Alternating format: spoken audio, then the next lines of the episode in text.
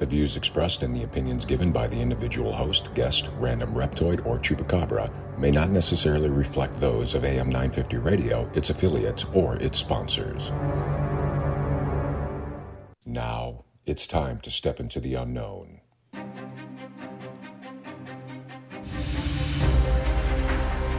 There are things people experience but never talk about. A shadow moving in the corner, flickering of the lights, a disembodied voice. We invite you to talk with us. Share your story, share your experience.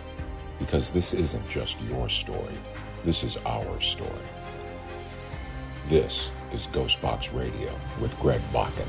And this is Ghostbox Radio and AM 950, where every night we talk about the paranormal, ufology, Bigfoot, and so much more. My name is Greg Bakun, and Thank you very much for joining me tonight on this Thursday as we head closer and closer into Christmas season.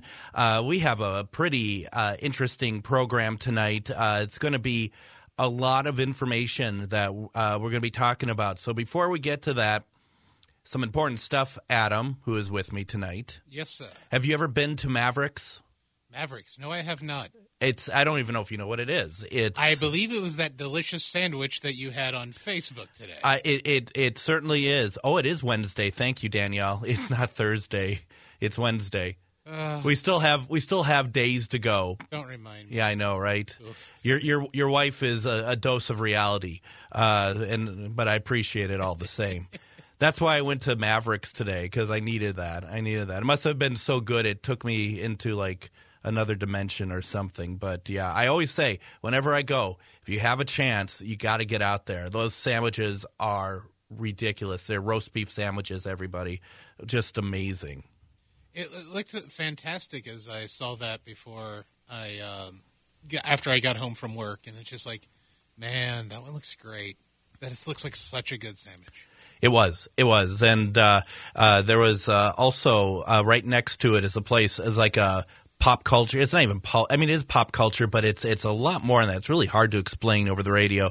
Uh, Mr. Zeros. I don't know if you've ever heard of that. It's uh, Yeah, there's actually a couple of wrestling figures hanging on my wall in my man cave from Mister Zeros.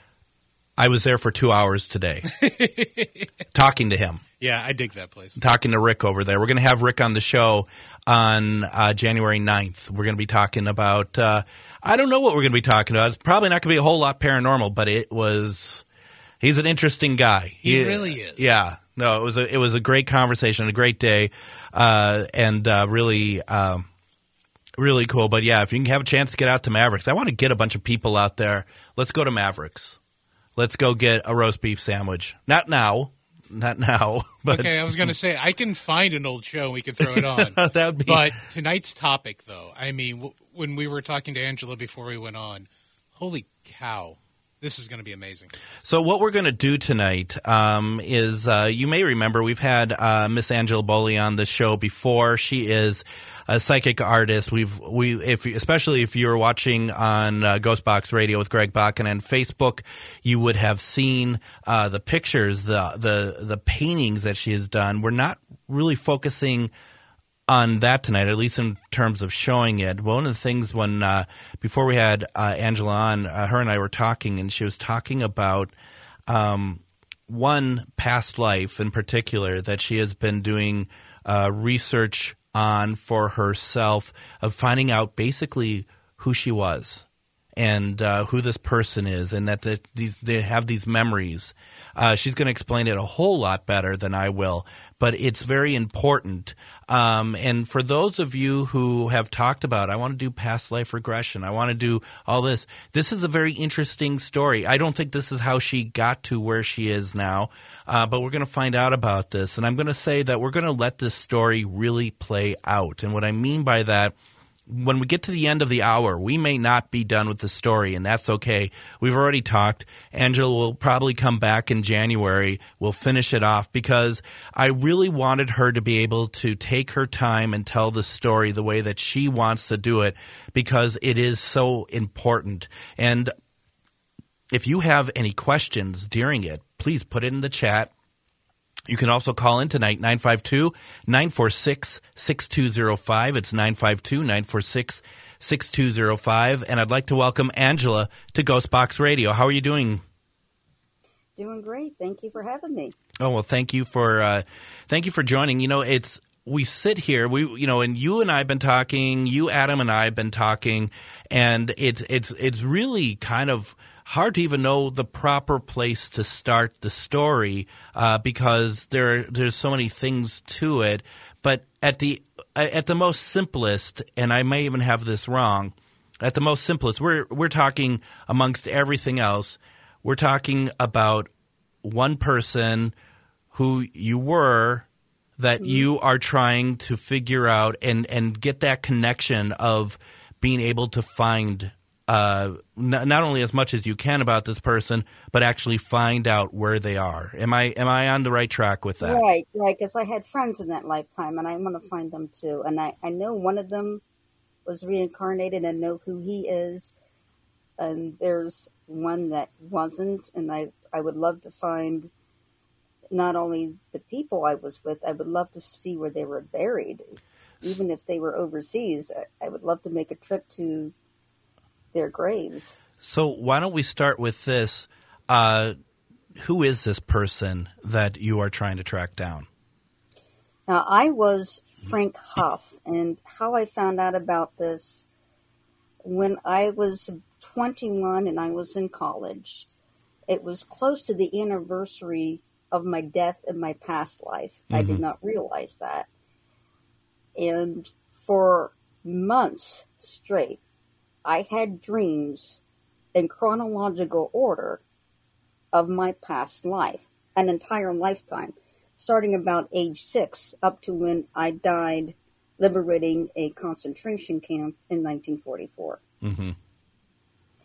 It started out with first, even before it started chronological, I would get glimpses. I would get glimpses of my friend, who I'd later known as Klaus, who was an SS officer at the time, and he had joined the Allies. He had defected, and I kept seeing glimpses of him. I see glimpses of the of the camp, and uh, and it would then start from the beginning, where my earliest memories, I was growing up in a household, a German household, but in the United States. My grandfather had immigrated from Germany after World War One, and I was born in 1922 to my mother, and I never knew who my father was. Mm-hmm. I just knew um, I lived with my grandparents, my my oma, and my opa, it's German for grandma, grandpa, mm-hmm. and my mother. And my mother and my grandmother were very, very close. In fact, they paid no attention to neither me or grandpa. And my grandfather was a grocer and he loved to cook. He was a very gentle, uh, very kind man. And and I remember attending my grandmother's funeral though in 1928. I was six years old when she passed, and I remember it vividly. It was the first time I wore a suit. And every night I would dream this. I would dream this in chronological order up to when I died, and the dreams ended on the anniversary of the end of the Second World War, and you'll see why. When I attended the funeral, everything seemed fine, but when I got home, like I heard this very heated argument between my grandfather and my mother, and he was saying, I, I, I just got you know, snippets of it. And I, I was, I was afraid because I'd never heard my grandfather even raise his voice. He was such a gentle man. And he was saying, I don't care how you feel about me. You can hate me all you want, but you can't leave behind your son. And then I hear my mother walk out and slam the door, and I never saw her again.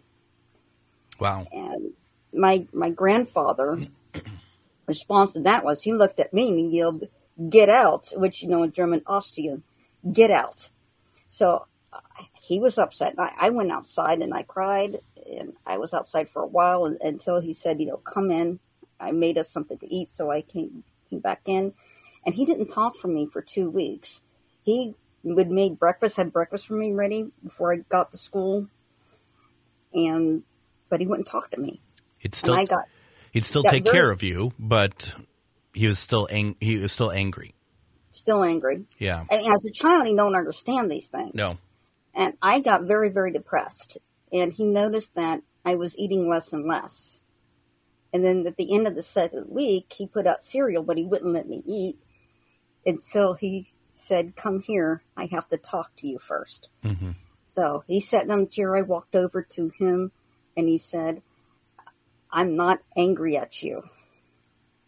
He said, you know, he, he talked about how awful it was. I mean, he lost, he lost his wife.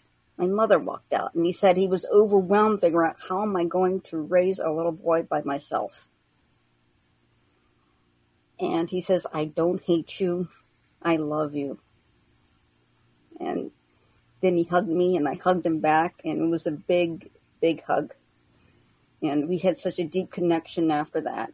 Um, and we figured it out. I worked for my dad's business. He was a grocer. hmm He had a farm. You know, I would load his groceries up on the truck, um, you know, for his business, and he'd, you know, he'd take off and be sure to be up on time. Don't, don't ever be late with my, with my with my grandpa. He knew exactly when the vegetables were supposed to be picked and how long they would take to be picked, whatever each one it was. Sure. And you have to be up by that time, up ready to pick. Whatever time you said, if you're a minute late, he would be what he would do. Like if I was picking corn, if I got, I only was late once, he would look between the corn stalks and, and have a sour look on his face Mhm. and sneak up on me. And I was loading crates on his truck, and then he startled me. I, I started the crate off, and then he put his head on one of the crates. Mhm. I mean, I, I like, a- Grandpa, I'm working right now. I have a question for you. Uh, when when you were getting these original uh, the, these memories originally, and you, you mentioned that uh, uh, it was you know in German. You were hearing it in German, right? Yes. Were you? I mean, but did you know German, or did it, it turn- or did you kind of learn by hearing it, like it immediately resonated? It's like I know German, like my soul knows German, but this mind doesn't. Mm-hmm. So in the dreams, I would hear German and I would understand German. Mm-hmm. I'd even wake up speaking German well enough that I could put it in a translator or go to somebody who knows German and it would be grammatically correct and pronounced correctly and they'd be able to interpret what I said. Mhm. It was that, it was that amazing. That is amazing. That's incredible. but this this body hasn't learned this mind hasn't learned German fully, so I'm relearning German, Sure. and it's very it becomes very important later on as I explain, um, because I still carry scars from that lifetime here, Mm-hmm. Mm-hmm.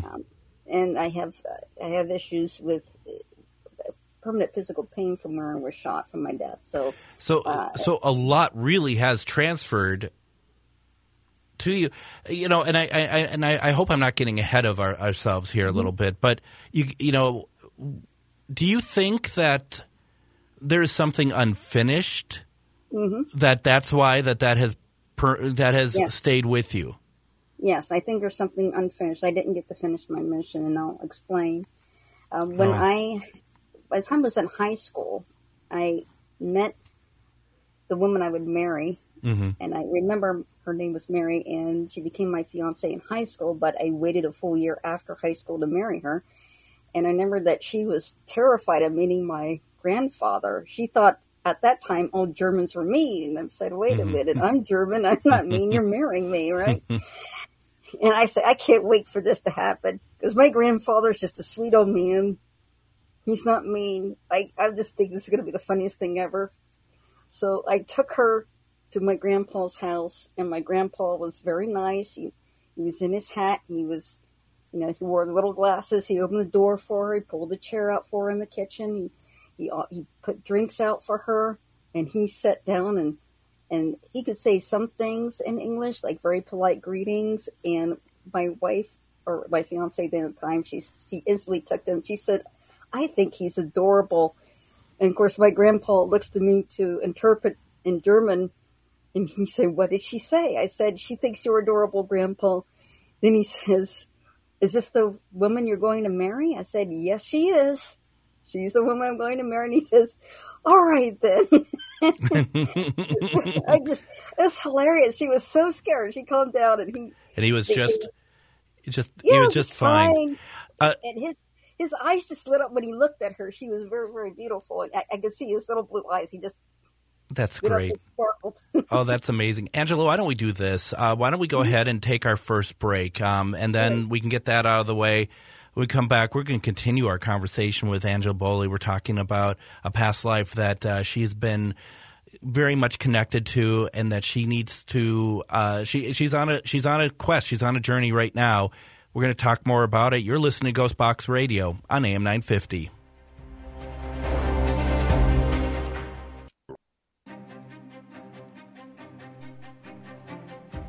Have you ever wanted a psychic tarot or astrology reading but didn't want to leave the comfort of your home? Well, now you can. Midwest Witchery and Healing offer these readings via Zoom, phone, and even by email. Just book online over at MidwestWitcheryHealing.com. That's MidwestWitcheryHealing.com. And don't forget, folks, that they do have an online store if you're not in the state and you want to check out what they have going on and see what they offer there. You can go get uh, your stuff. You can order online, as well as there's gift cards there too. If there's somebody that you want to uh, give them a gift card and let them figure out what they want uh, to get from there. A lot of a lot of selection. We've had Witch Jody on many times. She's fantastic. The store is fantastic. Uh, please uh, go there and give it a shot. Uh, MidwestWitcheryHealing.com. We are talking with Angela Boley. Uh, we've had her on before talking about uh, being a psychic portrait artist. Uh, but tonight we're talking about something a little bit different. We are talking about uh, past life that she is one one out of a number of them uh, that you uh, have this connection that you need to finish something off here. And you know, uh, one thing that struck me when you're talking about your fiance in this in this life, this memory that you have, and that's something that I want to try to make sure people are understanding uh, because because you're going so easily back and forth in it that I want to make sure people know when you're talking about this other life versus your current life, and uh, the the thing is is like that you when you're talking about your grandpa and the look in your face as if you know for for me if I had seen my grandpa, my dad, my mom, who I haven't seen in years because they have passed, and that you saw that in that moment again. Uh, that's that's really pretty special, and I mean that that to me is that has to be you know there. It sounds like that there's some really hardships with what you're trying to do, but something like that has to be pretty amazing. It is, and it, and I'm very fortunate. My opa, he did not reincarnate, but he has. I feel his presence. I, have, I felt him visit me, and he has talked through a spirit box, Mm-hmm. and I got to hear his voice again. And of course, there aren't any German language radio stations, but we had an entire conversation in German Right. with one another, and he re- he remembered that conversation we had in the kitchen uh, the day that he told me that he loved me and he didn't hate me, and he said it word for word in German. And then you were able to understand it. Yes, because I remember. Yeah. I Yeah. remember.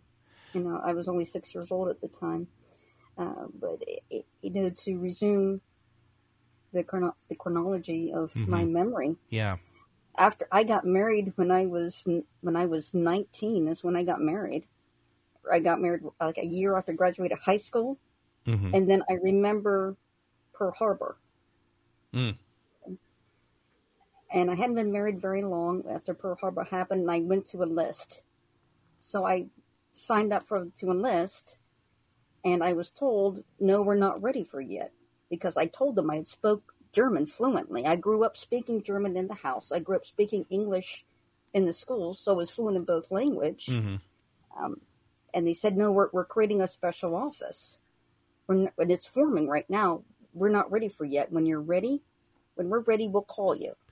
Okay, so Where, where were you located at this point? Where were you at this point? I, I lived in I lived in Pennsylvania. I Okay. lived in Wilkes, around Wilkes-Barre, Pennsylvania. If you look at the enlistment record that I sent you, you'll see I I enlisted out of Wilkes-Barre, Pennsylvania. hmm And they finally called me back. They called me back, and it was a really tough memory saying leaving my wife behind.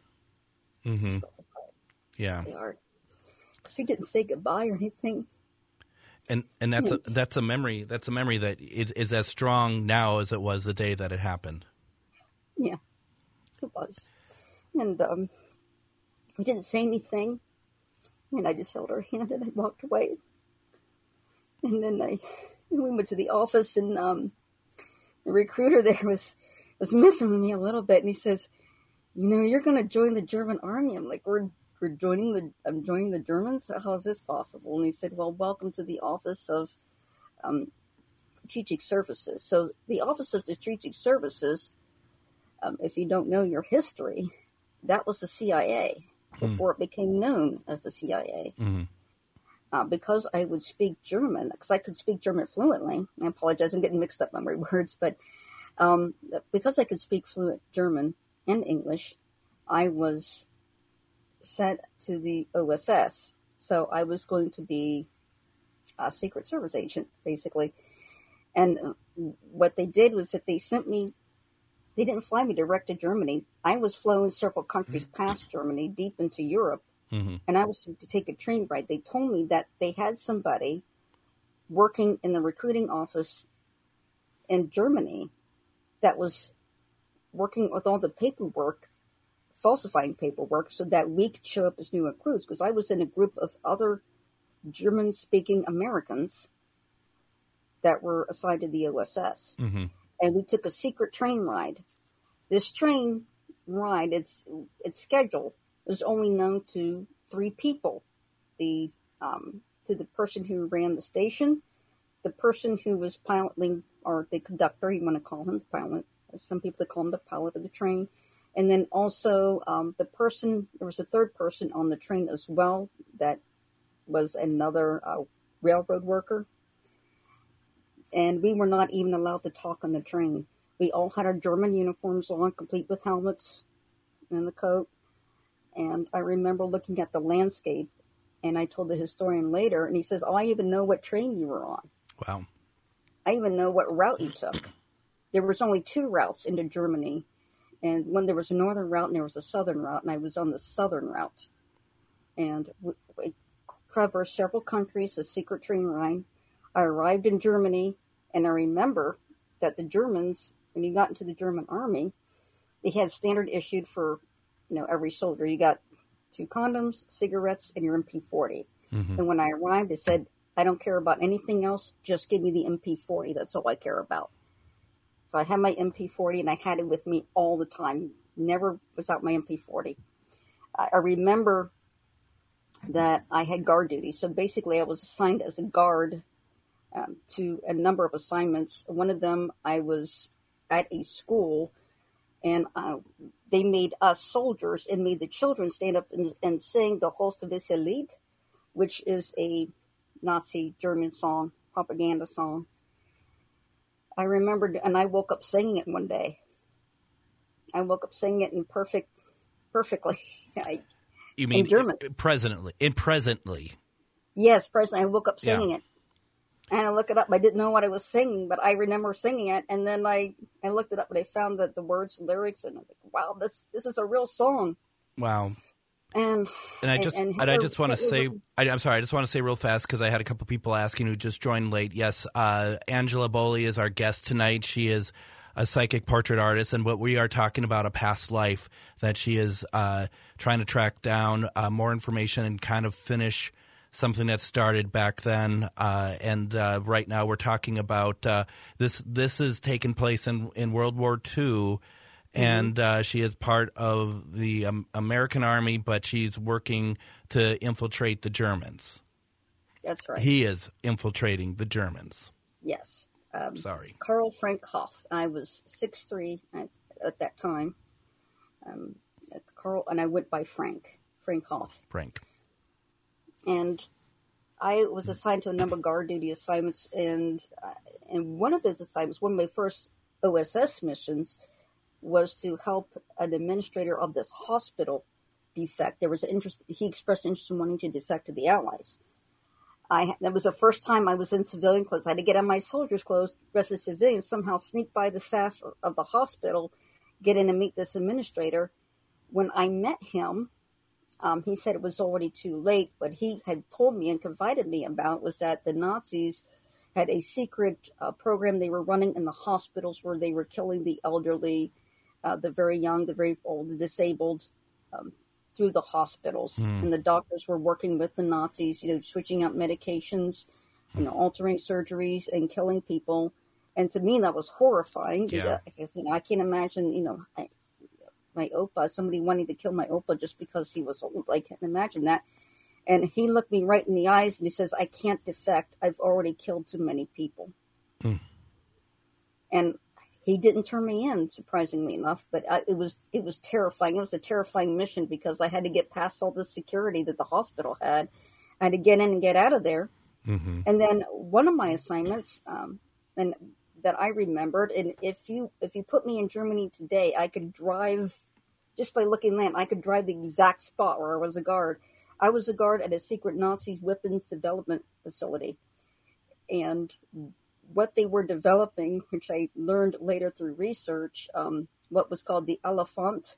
It was a hundred ton tank that had both a diesel and a gasoline engine. Um, They rolled it out towards the end of the war, but at the time, you know, I, from my memory of it, I just walked in, um, and how this was set up, how this building was disguised. So it was disguised as several as several businesses. If you were to go drive by it on the outside, you would have thought there were just businesses together. But if you walked in, it was actually a warehouse, and you would have this huge machine in the middle of it. And there was a walkway for us at the top so we could grab our submachine guns and shoot down if we had to. Mm-hmm. But I remember reporting to duty and speaking to my commanding officer, and he was saying uh, to me, he said a lot of the guards or the people that worked for him were not really behind the Nazis' ideal and really didn't have any heart of belief, and they were too nice uh, to the workers. And we need to be strong. We need to believe, and and of course, I had developed these. I created personalities for for whatever job I had to do. So I went straight into the Nazi personality, and I I saluted and said, uh, "The Nazis will not show weakness. We will not show weakness. We as Germans, we will we will. How, how do I put that? Germany will rule the world, and we will detest weakness. We will not show. Um, what, is, what did I put? Okay, I'm sorry. No, Um, you're fine. I'm, I remember saying to the effect of um, mercy or something like mercy and compassion on, on the weak is, is, is a weakness for us, and we as Germans will conquer the world through our uh, divisiveness and our um, and our strength. And and Angela, I'd like to break in for one second. Adam, have you been noticing it's got dark in here and then it lightened up? Yeah, it did. And that's not the lights. No, it's not. There was something really strange that was going on here, Angela, when you were talking about that. And I was looking on camera to see if it's noticeable because everything turns out lighter on the camera. I saw you looking in, Adam, and it just looked like that all you could see was the was the screen, and that it, it was really weird. Yeah, it's there's a um, dark energy around that, and I re, you know I reported to my officer, uh, to my superior officer, and I walked up. My job duty was to guard this huge weapon that was being built, and I and I looked down on it from the catwalk, and I never seen anything that huge before in my life. hmm So I asked the other guard, I said, "Uh, "What's being built here? Is that a plane? Because it was so big."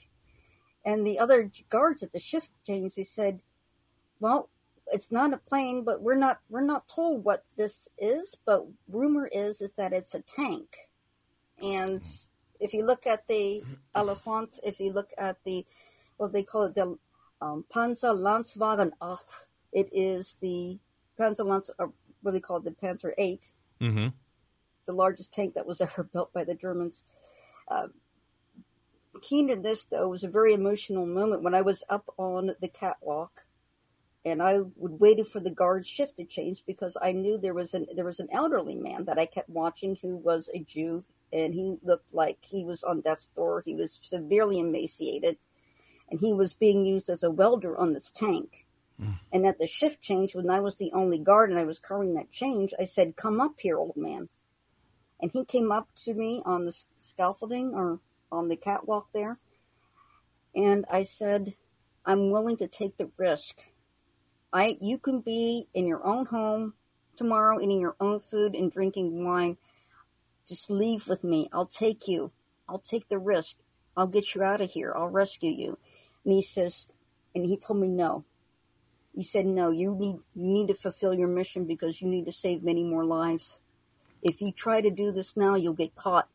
Because he was just one life out of Yes. so many more. Yeah. and that broke my heart. I Yeah. wanted to cry. Yeah. I wanted to cry right then and there, but I had was in a uniform and I had to do my job. How how heroic of him though too, right?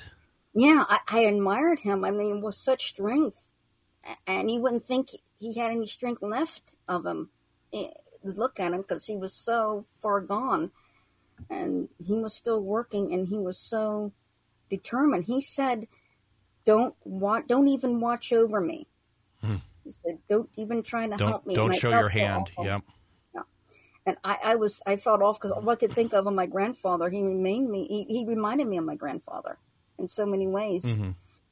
Um, then after that, after that is when I met my friend Klaus, because I was, I just remembered that I was at we were where we were in Germany. It was around the winter time, and I was no longer on guard duty, but I had a barracks, and where I went, where the soldiers hung out at, was I think what they call it a Gasthaus in Germany. It was just a bar, but it, the bar took up the entire building, and then you just had a few tiny little tables, and then there was a back room for the soldiers for to talk in private. And my my contact, my OSS contact, would usually give me a list of names to defect, and I noticed that towards the end of the war, that list kept getting longer. I had a photographic memory, so it only took me four or five seconds to see all those names on the list. But he's but the person that I wanted to approach the defect um, was not on that list. Mm. Um, and the reason being, I said, at least the soldier told me you need to start. He, he my OSS contact told me to start reaching soldiers, getting them to defect, start talking to them, and he wanted to encourage me to stay in my same rank. And I thought, well, I'm going to have to tell somebody that I am OSS. I have to expose myself in order to get them to defect. Right? I have to tell them who I work for. And if I do that, I'm at risk of being killed. If I'm going to die, I'm going to go to the highest ranking officer. There was an officer that I knew of that was highly respected. His name was Klaus Bern von Brunner. And he was not on that list. But I noticed a few things about him. First of all, he never tortured or killed anybody. Uh, he was an SS officer, and he had this incredible memory. It was similar to mine.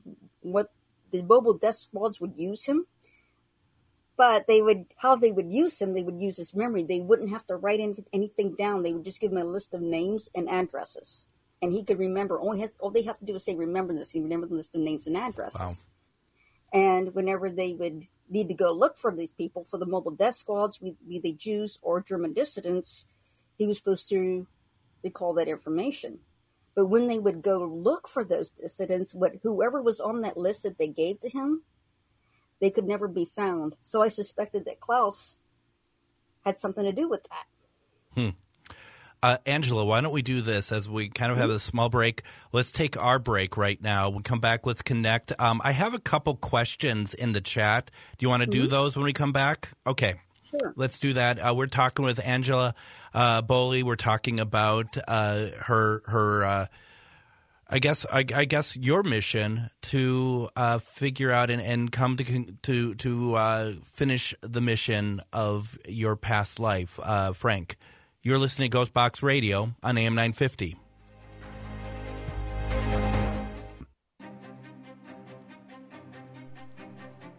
Have you checked out the new classroom expansion at Midwest Witchery and Healing in Stillwater? They are now offering more classes so you can learn tarot, astrology, herbalism, witchcraft, psychic enhancements, and so much more. Make sure to follow them on Facebook, Instagram, TikTok to be up to date on their their class schedule. You go to MidwestWitcheryHealing.com and click on events and classes. Once again, they have uh, gift cards there available as well. MidwestWitcheryHealing.com and then uh, join us tomorrow on Ghost Box Radio with Greg Bakun. We're doing a replay tomorrow night, and that's going to be our uh, episode with uh, Father Ken Torres. Uh, we did this back in uh, July, and uh, he was talking about his new book, Introduction to the Demonic.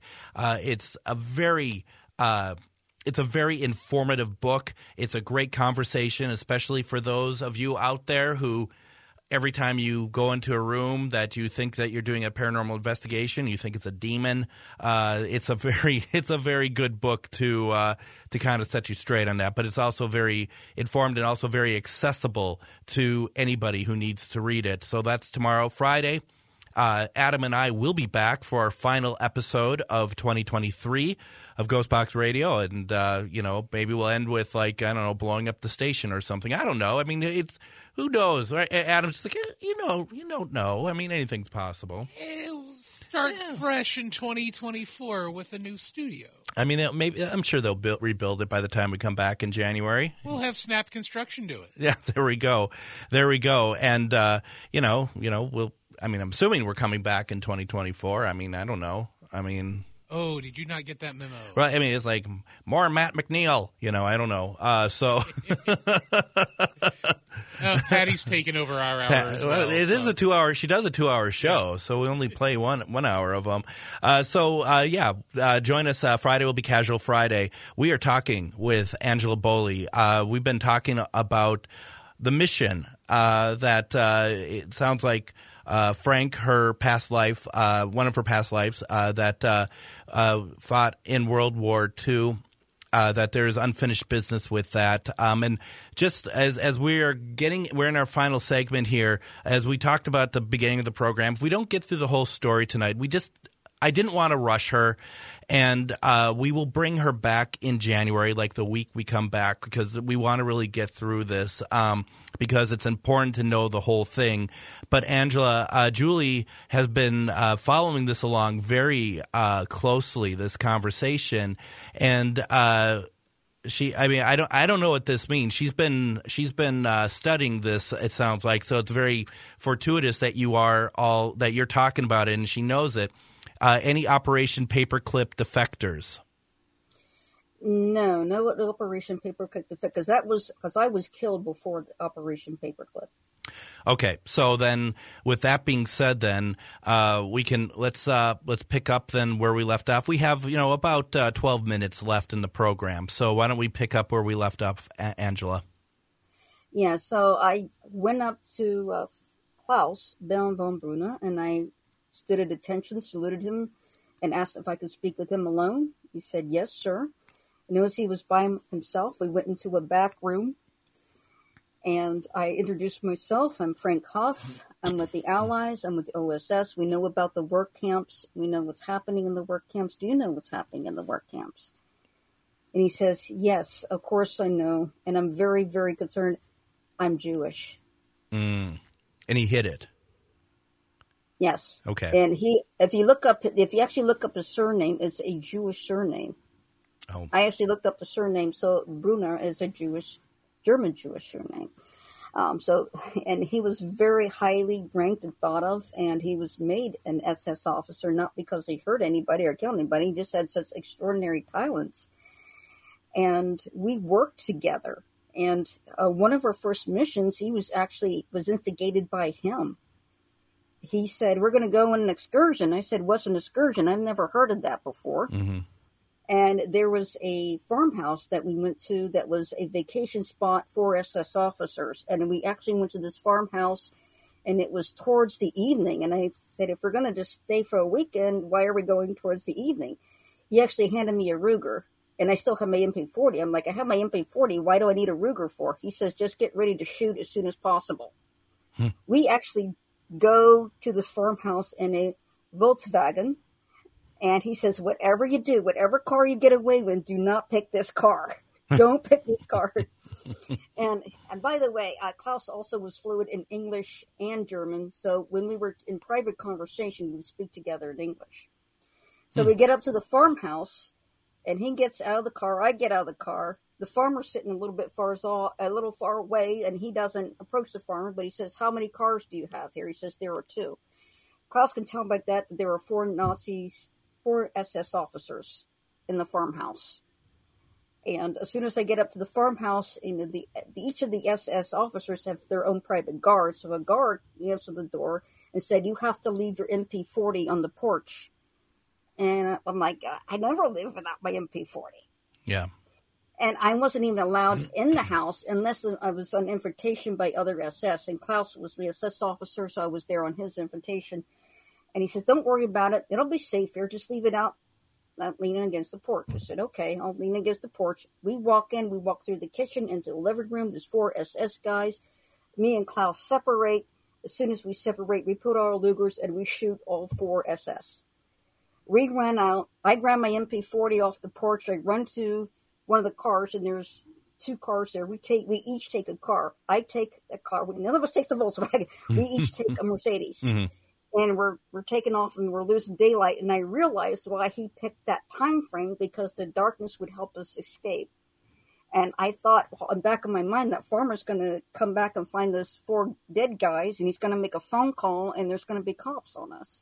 And sure enough, we were chased. But I just stayed on Klaus's tail on this. And I remember I had my MP40 sitting on the passenger seat. And I'm like, oh my God, is this going to go bad for worse? Am I going to have to shoot out with the cops? And somehow we eluded them. Now, I don't remember how. I just remember that it, somehow that Klaus used the darkness for an advantage and the complexity of the city and all the turns that we made. And we, we got away. And then we reported to work the next day and nobody suspected anything. Wow. And he timed this up perfectly. Mm-hmm. Mm-hmm and then we then we started to liberate concentration camps.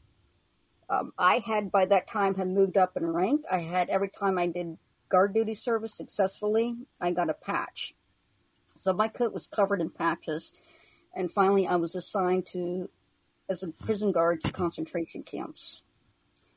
And we would run an operation, and what would happen? Um, I would we would first it was a complex operation. You had the Allies had to get ready, and in the case, we were working with the French. So I stayed in. So the barracks I stayed in as a German, I was mixed in with the French soldiers. Mm-hmm. Okay, and um, I remember my barracks. I remember um, uh, Edouard. His name was um, Edouard Toussaint, Officer Edouard Toussaint. I became friends with uh, Frenchman. I was part of the French operation how this would work that when the OSS contact let me know that we were ready uh, in the morning when I'd start duty, Klaus would would brush close to me. He'd walk next to me and walk so close to me he'd almost brush my shoulder. If it was a normal day and it wasn't go time, I would just say Guten Morgen. If it wasn't go time, or if it was go time and we were going to liberate that camp that day, I would say Bis später that just means see you later. And even relearning German now, um, and I started to relearn German for some. I, I had heart, heart palpitations. Wow! Whenever I heard bis später. Wow. Because I would the triggers. Because I because I knew what was I was I would feel this rush of fear and then excitement also. And Klaus would stay with the officers down at the hallway, and there was a very small office, so he'd run with the he would stay with the officers that were running the camp. I'd stay with the prisoners. I would get ready, you know, I, you know, make sure I pull back the slide and pulled out. There's a, um, the MP40 had a metal handle that it would extend the stock, so you could use it like a rifle. I would extend the stock out, get ready to shoot, and the prisoners start backing up, which is fine for me because that gave me room. And when the time came, Klaus would pull out his pistol and shoot all his fellow officers, and I would run out towards the entrance because the SS would come and shoot all the prisoners if they knew they were going to be liberated. So I would run out towards those SS officers and start firing. And once I've killed all the officers, uh, Klaus would come by. I'd take all the clips out of their MP41s and hand it to him because it was the same gun. The MP41s were just had better um, better handles or mm. uh, better stocks on them. They were wood stocks, but they were the same gun, so we could keep the clips. And I collected the clips, gave them to Klaus, so I could have extra clips for the next time. And um, so I, I, you know, I had excellent training. All my shots were head and head and chest shots. I was very successful. we did this three times on the row. You know, liberated camps this way. This operation, the fourth camp, and was the camp that I was killed at, and that is the Gus Wallace Huff camp. That was liberated in 1944. And I remember, like, telling, I remember it was a, a mine, like a mining camp. It was, you, you, would actually mine rocks, you'd mine granites. And um, it was, it was not a huge camp um, that I could remember. I saw the prisoners' faces. I remember every single face. And one of the prisoners was pregnant she was, and I, I was shocked. I mean, he sent a pregnant woman here, um, and she was very late and about to give birth, and me and Klaus were very worried about her. Yeah. Klaus was in the office, and he had a prisoner in front of him, and at the time the Germans were suspecting us. So one of the officers said to Klaus, "We know you're working with the Allies," and then Klaus got very defensive, got very angry, and started beating the prisoner he had standing in front of him. He punched him, he knocked him down, and when he was down, he kicked him, and I, he was bleeding from his mouth. And while this was happening, I was I went over to the pregnant woman and said, "Do you speak English?" She said, "Yes, I do." I said, "Do you see that man over there? You can trust him. He'll protect you." And I said, "Look, we're probably going to die for you today, and I may never see my wife again. Um, but you can save that baby." Yeah. You see the baby.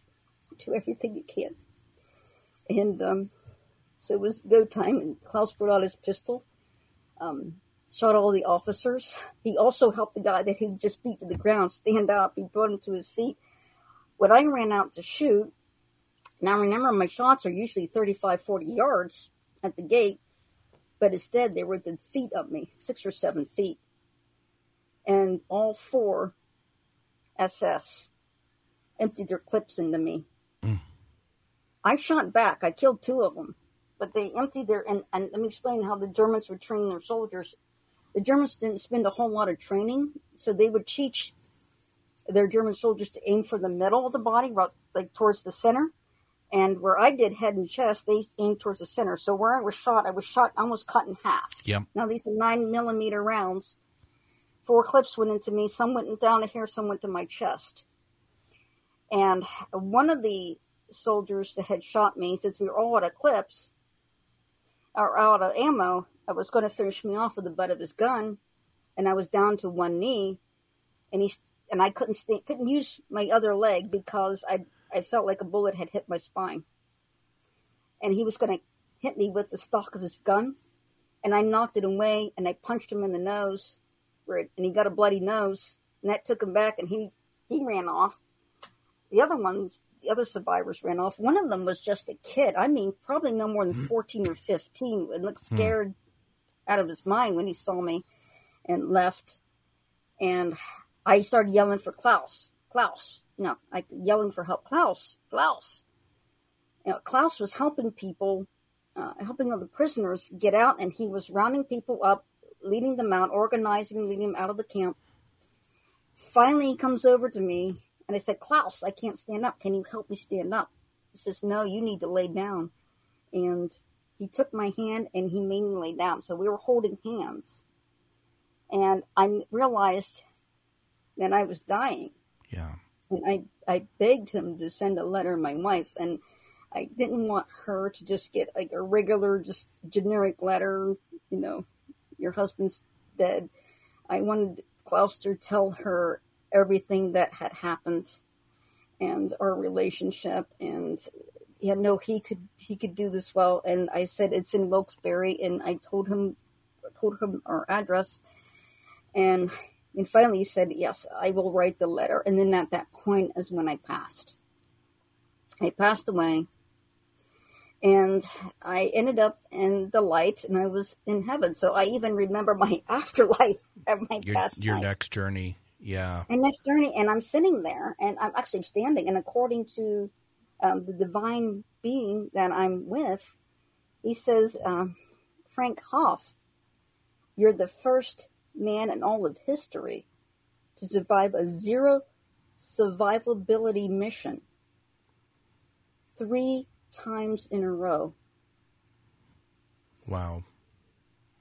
And he told, then at the end of that, he told me who Klaus got reincarnated as. He told me his name, Kim Bendix Petersen. He's known as King Diamond now.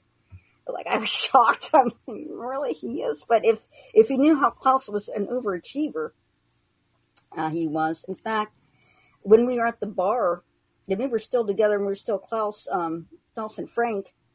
Uh, one of the German soldiers had confronted me and tried to uh, tried to out me. And He said, "He said, do you remember the bakery that used to be here?" I said, "Bakery? I don't remember." But he said, "Yes, we used to come here as kids." and Angela, I hate to do this. I have to stop us uh, because we have we're running out of time here. Will you come back in January?